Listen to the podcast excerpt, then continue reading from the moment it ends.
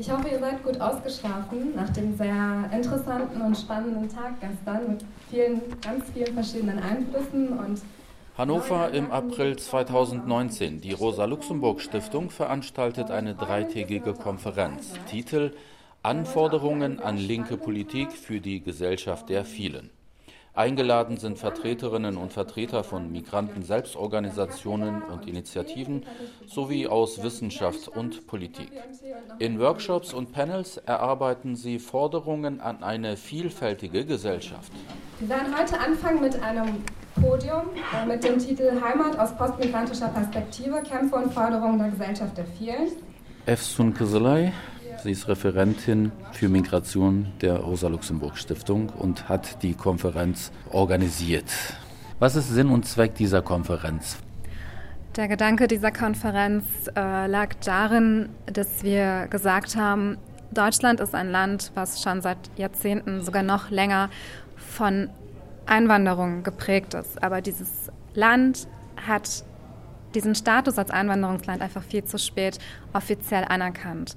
Und es wurden schon seit Jahrzehnten Kämpfe um soziale und politische Rechte in diesem Land geleistet, aber viel zu selten kamen diejenigen zu Wort, die die Akteure dieser sozialen Kämpfe waren, die gegen Ungerechtigkeiten für dieselben Rechte gekämpft haben.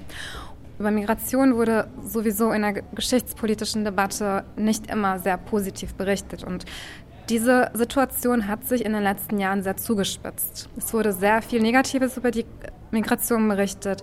Es wurde viel von Bedrohung gesprochen, von Gefahr, von Begrenzung von Migration gesprochen.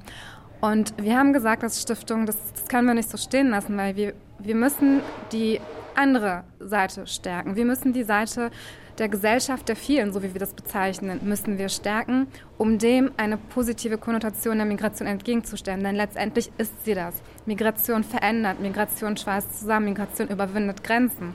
Und das wollten wir mit der Konferenz erreichen.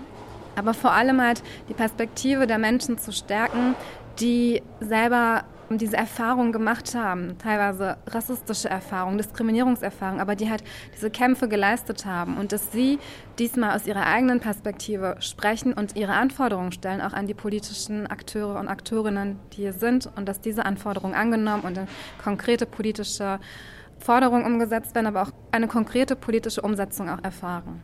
Die Konferenz trägt den Titel Forderungen an die Gesellschaft der vielen. Und du hast jetzt die Migranten, Selbstorganisationen, die Communities angesprochen. Was ist eigentlich aus deiner Sicht, aus der Sicht der Rosa-Luxemburg-Stiftung, die Gesellschaft der vielen? Das, was wir unter Gesellschaft der vielen verstehen, ist eigentlich genau das Gegenteil, was, was von bestimmten Politikern wie zum Beispiel Horst Seehofer unter Heimat verstanden wird. Das, was wir dem entgegenstellen mit der Gesellschaft der vielen, ist eine Gesellschaft, die nicht fußt auf einer Vorstellung von einer homogen abgetrennten Gemeinschaft oder Kulturgemeinschaft, die auf bestimmten speziellen Werten beruht, sondern die Gesellschaft der vielen ist eine Gesellschaft, die sich hinwegsetzt über Grenzen und die aber auch alle in ihr lebenden Menschen gleichberechtigt ansieht, unabhängig von ihrer Ethnie, von ihrer Religion, von ihrem sozialen Status. Und das ist eigentlich die Gesellschaft der vielen. Das ist halt auf der anderen Seite auch sind das Kämpfe, die in dieser Gesellschaft der vielen geführt werden, aber bündnisübergreifende und allianzenübergreifende Kämpfe und auch Allianzen, die natürlich neu gebildet werden dadurch. Das ist die Gesellschaft der vielen, die auf Gleichberechtigung beruht und nicht auf Abgrenzung. Das ist das, was wir dem entgegenstellen wollen. Heute sprechen wir über Rassismus. Gleichzeitig müssen wir beim Kopf haben, dass Personen, die rassistisch diskriminiert sind, auch oft von anderen Differenzlinien noch betroffen sind. Ähm, und das wird eben oft außen vor gelassen. Ich mache nur eine ganz kurze Abhandlung über Rassismus in Deutschland. Deutschland ist eine Einwanderungsgesellschaft, spätestens seit den 60er Jahren. Gleichzeitig haben wir aber auch gemerkt, dass es Anfang der 90er Jahre insbesondere einen Anstieg gab von rassistisch motivierter Gewalt. Es waren äh, insbesondere Brandanschläge auf Flüchtlingsunterkünfte und auch auf die Häuser von Migrantinnen und Migranten in Deutschland. Mein Name ist Kerstin Kademato. Ich wohne hier in Hannover, ich bin Mitglied der Linken und, und ich will eigentlich nur einen kleinen Aufruf machen und zwar, dass wir eben auch ganz klar immer sagen, aber was sind denn die Ursachen? Ich sehe da eigentlich die große Aufgabe, dass wir uns so gut wie möglich miteinander vernetzen. Ich spreche mit Tahir Della von der Initiative Schwarze Menschen in Deutschland. Welche gemeinsamen Forderungen haben sich denn hier entwickelt? Also ich hatte den Eindruck, dass die konkreten Forderungen dahingehend sind, dass die Politik der Linken oder der Linke sich mehr sozusagen darauf beziehen soll, was außerhalb der Parlamente, außerhalb der Partei oder Parteien sich abspielt. Das heißt, die migrantischen Kämpfe mehr sichtbar zu machen, mehr auch reinzutragen in die politische Arbeit.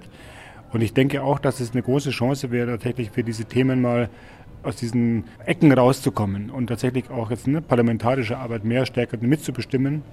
Und dass für die Linke, glaube ich, auch die Chance besteht, hier auch selbst mal zu überlegen, inwieweit ihre politische Arbeit sich vielleicht mal den Realitäten anpassen könnte. Ich glaube, das trennt sich oftmals, habe ich den Eindruck, dass Parteipolitik ja oft nicht wirklich das widerspiegelt, was in der Gesellschaft abläuft. Das passiert punkteweise sehr gut. Wir selbst als ISD waren jetzt vor kurzem eingeladen im Bundestag zum Beispiel von der Fraktion zum Thema Rassismus und institutionellen Rassismus. Und das sind gute Formate, wo deutlich wird, dass eben da Gesprächsbedarf ist, glaube auf beiden Seiten. Aber ich, in dem Fall würde ich jetzt mal sagen, für die Zivilgesellschaft gesprochen, vor allem in der Zivilgesellschaft ist da großer äh, Bedarf da, äh, Gehör zu finden in der Partei. Und die Linke ist meines Erachtens inzwischen die einzige Partei, die das, glaube ich, auch glaubwürdig umsetzen kann.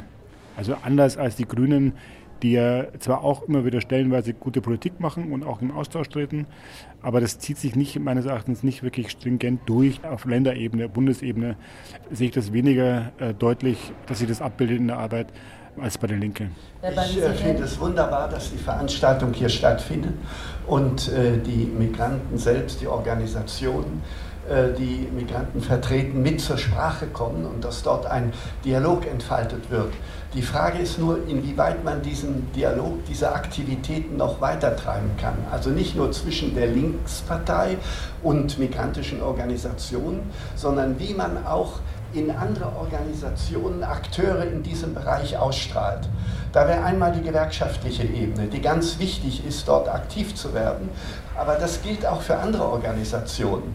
Das ist nicht nur die Organisationen wie Pro Asyl und Medico International und was es alles gibt, sondern dass äh, von der Linkspartei und der Rosa-Luxemburg-Stiftung vielleicht noch stärker in andere gesellschaftliche Bereiche hineingegangen wird und mit denen zusammen Veranstaltungen organisiert werden. Denn dieses Bewusstsein muss ja weitergetragen werden. Es muss gesellschaftliche Qualität gewinnen. Mein Name ist äh, Gudane Topküle, ich bin Stadträtin in Köln und ich glaube, äh, viel kann man schaffen, linke Politik umzusetzen auf kommunaler Ebene. Also indem man mit den Flüchtlingsräten arbeitet, also wir arbeiten sehr stark mit den Flüchtlingsräten, wenn wir Anträge machen, gerade was auch in der Geflüchtetenpolitik wirklich auch äh, eingesetzt haben, um bessere Unterkünfte, bessere Integration. Ähm, wichtig ist aber auch in dem Zusammenhang, ähm, dass man auch die Integrationsräte stärkt. Also das ist ein ganz großer Punkt, da nochmal einfach den ähm, Menschen mit Migrationsgeschichte, äh, Zuwanderungsgeschichte, wie auch immer, da auch eine Stimme gibt. Ich glaube einfach, dass äh, wenn man über Integration, Migration spricht, ist die Ebene, die erste Ebene natürlich die kommunale Ebene. Da trifft man sich. Also da sind die Menschen zusammen, da vernetzen sie sich. Und da funktioniert Integration am besten. Deswegen würde ich halt immer darauf plädieren, auf der kommunalen Ebene anzufangen und dort einfach die Strukturen auch zu stärken. Vielen Dank dafür. Ich habe Cihan Sinanolo bei mir. Er ist äh, Pressereferent der türkischen Gemeinde in Deutschland. Ähm, Cihan, der Titel dieser Konferenz ist Gesellschaft der Vielfalt. Steckt denn im Namen eures Dachverbandes nicht schon eine Identitätspolitik mit drin? Ihr nennt euch türkische Gemeinde in Deutschland. Doch, die steckt da unbedingt mit drin, aber innerhalb der türkischen Gemeinde gibt es ja auch verschiedene ähm, Identitätsentwürfe, verschiedene Auseinandersetzungen zwischen der ersten und zweiten Generation, äh, verschiedene Lebensentwürfe zu sexueller Orientierung und so weiter. Also das heißt, die türkische Gemeinde in sich ist vielfältig. Diese Vielfalt müssen wir nach außen tragen. Es ist ein Spannungsverhältnis.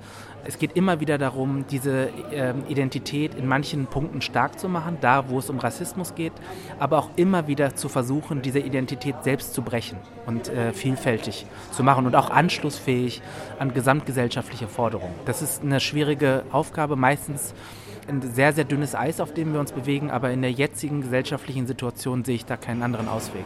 Was sind denn die Forderungen der türkischen Gemeinde in Deutschland? An eine linke Politik auf dem Weg in die Gesellschaft der Vielfalt? Naja, also nochmal, es geht auf jeden Fall um Anerkennungs- und Repräsentationsfragen. Es kann nicht sein, dass ein Viertel der Gesellschaft äh, nicht sichtbar wird, in Medien, in der Öffentlichkeit, aber auch in politischen Institutionen. Das heißt, es braucht klare Quoten, auch harte Quoten. Äh, wir wissen auch, dass das nicht die beste Lösung ist, um äh, Ungleichheit aus dem Weg zu räumen, aber es soll eigentlich sichtbar machen, dass es eine Quote bereits gibt und das ist der weiße Mann über 50, der äh, alle wichtigen gesellschaftlichen Positionen innehat die Quote ist eigentlich quasi diese Macht- und Herrschaftsverhältnisse in Frage zu stellen. Das ist keine perfekte Lösung, aber ich glaube, mittelfristig könnte das äh, positive Effekt haben. Aber nochmal, es kann nicht nur um Anerkennung und Repräsentation gehen. Es muss eigentlich darum gehen, wie wollen wir Gesellschaft verändern? Wie schaffen wir es, auch äh, Kapitalismuskritik zu üben? Und das wäre meine Kritik quasi an dieser migrantischen Landschaft, auch eine Kritik an die türkische Gemeinde, dass wir sehr, sehr verhaftet bleiben eigentlich in diesen Anerkennungsfragen, aber uns sehr, sehr zurückhalten, wenn es um Kapitalismuskritik geht. Und diese Fragen müssen zusammengedacht werden. Dankeschön, Cihan Sinanolo von der türkischen Gemeinde in Deutschland. Ich musste das für mich selbst so ein bisschen kontextualisieren, dass ich die türkisch-kurdisch-alevitische Geschichte besser kennenlernen konnte. Also ich fand das sehr informativ und hat irgendwie hat mir ein viel besseres Bild vermittelt von der migrantischen Gesellschaft hier, aber auch von der Türkei, genau. Ja.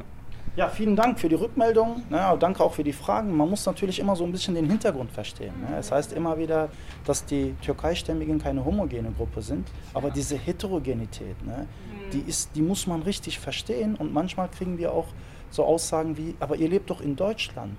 Ja, aber unsere Eltern, unsere Großeltern, die haben Gepäck mitgebracht. Die haben natürlich Traumata mitgebracht. Die haben natürlich Sachen mitgebracht, wo die wegen ihrer Identität ausgegrenzt worden sind und die sind hier immer noch nicht verarbeitet. Yilmaz Karaman, er war lange Jahre Bildungsbeauftragter der alevitischen Gemeinde in Deutschland. Aktuell ist er Geschäftsführer der alevitischen Jugend in Nordrhein-Westfalen und er ist studierter Islamwissenschaftler. Was sind denn die Forderungen an die linke Politik?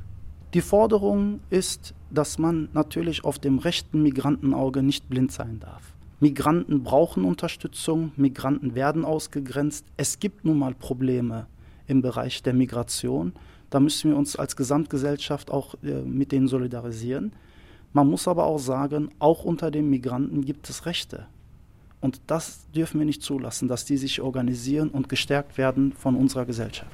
Die Forderungen der Teilnehmer richten sich an die linke Politik im Allgemeinen. Vor Ort auf der Konferenz aber nehmen Politikerinnen der Linken direkt Bezug darauf, so auch Janine Wissler, stellvertretende Bundesvorsitzende der Linken und Fraktionsvorsitzende im Hessischen Landtag. Ich glaube, wir brauchen sowas wie einen linken Gegenentwurf und eigentlich eine positive Utopie auch ähm, von Gesellschaft. Und da finde ich eigentlich sehr schön, was der Bürgermeister von Palermo, Leo Luca Orlando, äh, der ja auf die Frage sagt, äh, Palermo ja in Sizilien, eine Hafenstadt, in der ja sehr viele Menschen ankommen, und der auf die Frage sagt, wie viele Flüchtlinge, wenn er gefragt wird, wie viele Flüchtlinge und Migranten leben in Palermo, dann antwortet er gar keine. Wer nach Palermo kommt, ist äh, Parlament, Palermitaner. Ich hoffe, ich habe jetzt richtig gesagt, wie Palermitaner. Äh, also der quasi sagt, also wer hierher kommt, äh, der gehört zu uns. Und er hat ja diese, er hat ja wirklich versucht, so einen Gesellschaftsentwurf mal zu machen, indem er für die Charta von Palermo kämpft, also für die Abschaffung der Aufenthaltserlaubnis, weil er sagt, er möchte genau diese Transformation hinkriegen von der Migration als Problem zur Freizügigkeit als universelles Menschenrecht. Was natürlich eine total offensive Forderung ist, eine Forderung, äh, wo ähm, äh, ein totaler Gegenentwurf eigentlich zu dem, was wir jetzt haben. Und ich finde, auf solche Forderung fände ich es eigentlich total gut, wenn die Linke sich sehr positiv darauf beziehen würde. Also wir haben Leo Luco Orlando auch eingeladen nach Hessen, um das vorzustellen, als wirklich als total offensiven Gegenentwurf zu der Debatte, die aktuell stattfindet. Und das Zweite finde ich wichtig, und das ist eben auch schon angesprochen worden, dass wir Menschen als Subjekte sehen, als kämpfende Subjekte. Ein letztes, glaube ich, ist wichtig, dass wir als Linke eine Sensibilität haben. Dass wir auf Ausgrenzungs- und Unterdrückungserfahrungen, dass wir eine Sensibilität haben. Also wenn man die Geschichten hört über Racial Profiling, die Geschichten äh, hört, wie die NSU-Ermittlungen gelaufen sind, also die wirklich gezeigt haben, wir haben ein großes Problem mit institutionellem Rassismus in diesem Land. Aber auch, dass mir Menschen immer wieder sagen, solange alles gut läuft, sind wir Deutsche. Aber sobald es Probleme gibt, sind wir auf einmal wieder Ausländer. Und der Migrationshintergrund, der eigentlich weg war, ist wieder da. An den Punkten müssen wir ansetzen, die Kämpfe verbinden, aber eben auch diese Sensibilitäten herstellen. So, jetzt ist auch eine linken Politikerin zu der Konferenz dazugestoßen, hat sich die Forderungen, die Themen angehört. Das ist Gökay Akblut. Sie ist Mitglied des Bundestages, Mitglied der Linksfraktion im Bundestag. Frau Akblut, was nehmen Sie denn jetzt konkret an Forderungen mit?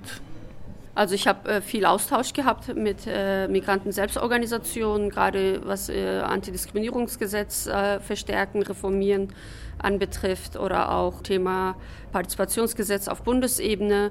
Und da haben wir beschlossen, uns auch da quasi arbeitstechnisch nochmal auch zusammenzusetzen, um gemeinsam auch äh, über die Anträge und Gesetzesentwürfe auch zu diskutieren.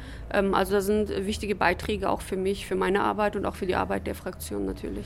Efsun Kızılay, welche Forderungen nimmst du mit?